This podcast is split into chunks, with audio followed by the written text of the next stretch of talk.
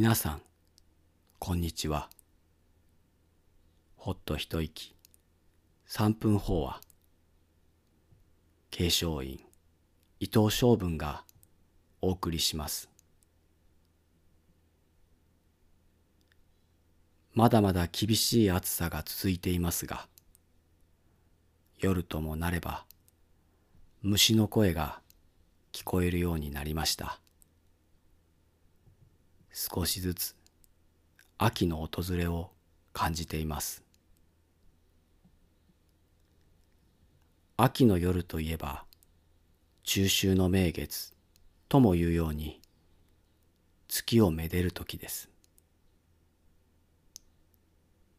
この中秋とは旧暦の8月15日のことで現在の9月下旬頃十五夜といった方がわかりやすいかもしれません。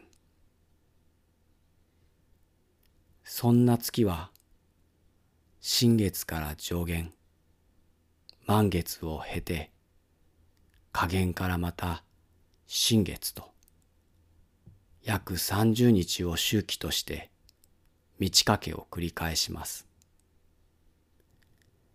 言うまでもないことですが月そのものの形が変化したわけではありません。ただ光の当たり方が変わっただけなのです。思えば私たちに見えている世界はどこか欠けた月のようなものかもしれません。尖っているように見えてもすべてに光が当たれば、どんな世界でも満月のように美しく丸い世界なのだと思います。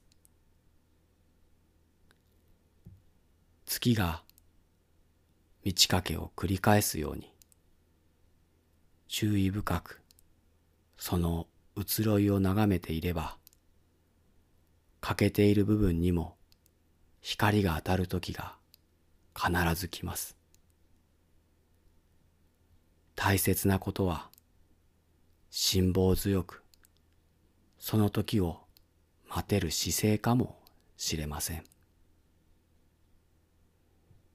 秋の夜長はそんなゆったりとした姿勢を養う絶好の時なのだと思います。